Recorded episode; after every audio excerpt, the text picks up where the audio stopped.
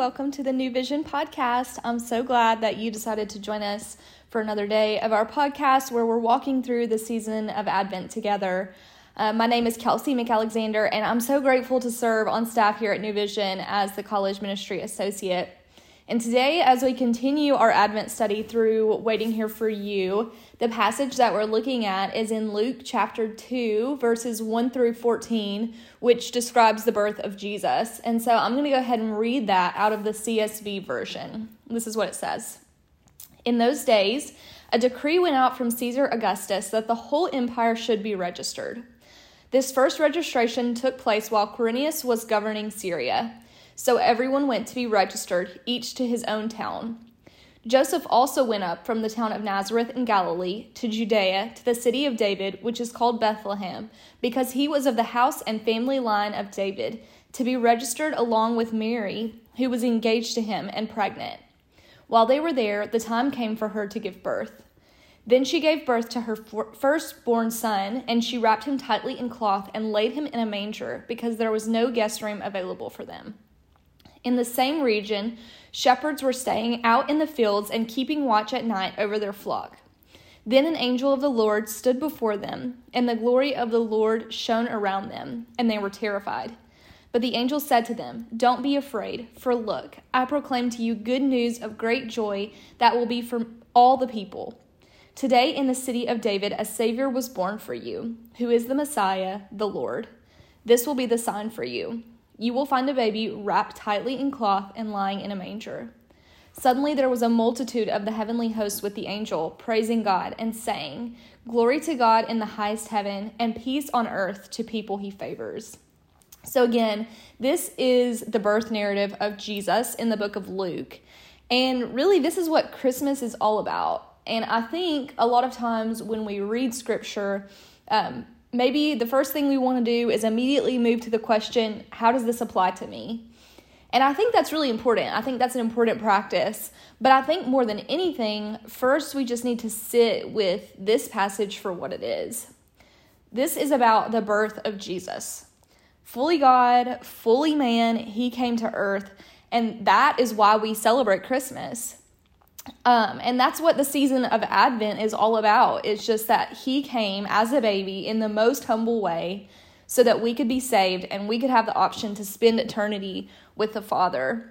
And that's the hope that we are resting in in this season of Advent. And I hope that you take some time today or maybe this week just to sit in that truth before you do anything else.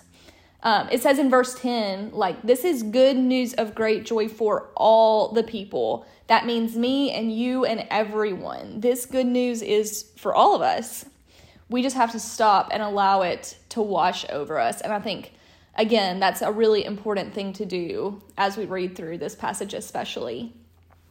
But from there, I do want to move into thinking about some other ideas from this passage that we might not always consider when we read it. So I want to start with a super small idea in the first three verses that kind of sets the stage for what is happening here in this passage.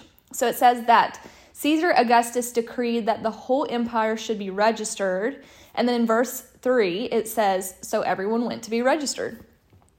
Um, so these first three verses show the power of this emperor of Rome during this time. He said he wanted everyone to be registered, so everyone that was under his rule followed suit and did exactly what he said. And so they went, all people, including Joseph and his fiancee Mary. And this exp- this speaks to exactly what I want to narrow in on with our time today.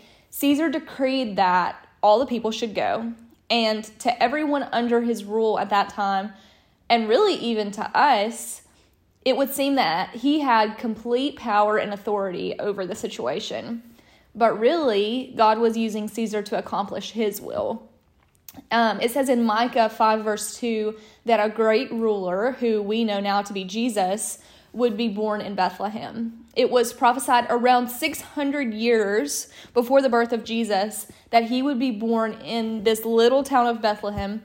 And that prophecy was fulfilled because of the decree of Caesar that forced Joseph and Mary to travel from their hometown or I'm sorry, from Nazareth to Bethlehem. Um, and so, what I want to think about here is like, this is not just mere coincidence. This is the hand of God using Caesar to accomplish his plans. And Jesus speaks to this very idea right before his crucifixion. There's a conversation between, between him and Pilate, who was a major Roman leader at that time. And Jesus said to Pilate in John 19, verse 11, You would have no authority over me at all if it hadn't been given you from above. And so Jesus is showing Pilate and all of us when he says this that no matter how much control Pilate thought he had over the situation, God is the one who was directing everything all along. All throughout Jesus' life and all throughout our lives, God is in full control of the situation. And so, like I said before, I serve with the college ministry here at New Vision, and something that I talk to students about a lot is this thought of can I mess up God's will for my life? Maybe they're wondering, like, can I choose the wrong major or can I marry the wrong person and get outside of the will of God for me? And whether you're a college student or not, I think that this is something that all of us wrestle with at some point. We wonder if maybe we're going to make a wrong career choice or maybe a change in our career that's wrong or maybe you're worried right now if you're going to send your kids to the right school. Or maybe you're more worried about politics and the things going on in our world. The list goes on and on and on of all the areas in our lives that we worry we don't have enough control of. And I think when we worry about these things, our heart behind it is good. We want to honor God with our lives. I think that's a great thing.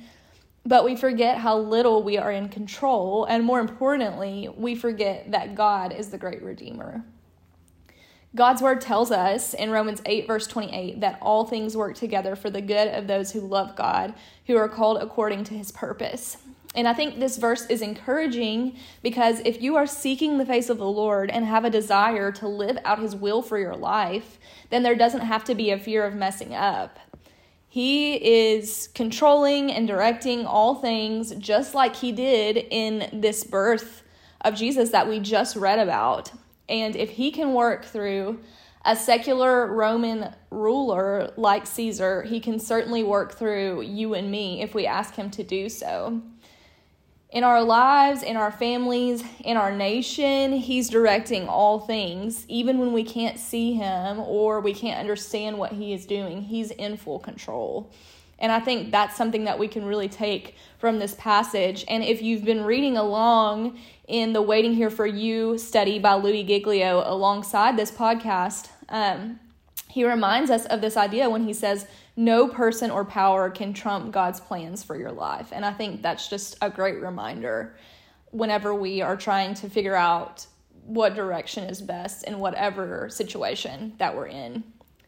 But I just want to take it one step further really quickly as we look at verses 8 through 14. So the angel appears to the shepherds and shares the good news of the birth of Jesus with them. And I feel like this is just a regular biblical theme of God choosing to appear to the unlikeliest of people. But I think this theme is a reminder for us that God goes out of his way to pursue us. Just like he did with the shepherds that night when the angel appeared to them, who were just minding their business and going about their normal lives. But God chose to go out of his way so that they could have the opportunity to understand the gift of what he was doing through his son. Again, I want to go back to verses 10 and 11, and they say, Don't be afraid, for look, I proclaim to you good news of great joy that will be for all the people. Today, in the city of David, a Savior was born for you, who is the Messiah, the Lord. A Savior was born for you.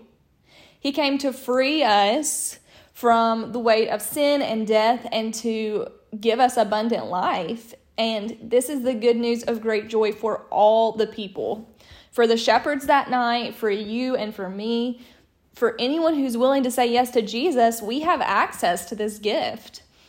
And so the gift of Christmas is so sweet. And I hope that this passage will move us to be more aware of that. I think it's really easy and we're so prone to become numb to the truth of the gospel. But this passage is just a humbling reminder of the gift that we've been given through Jesus. But again, I'm so glad that you decided to dive into this scripture on the podcast with me today. And I hope that this will be a gentle reminder of just how much we are in need of Jesus today and every day.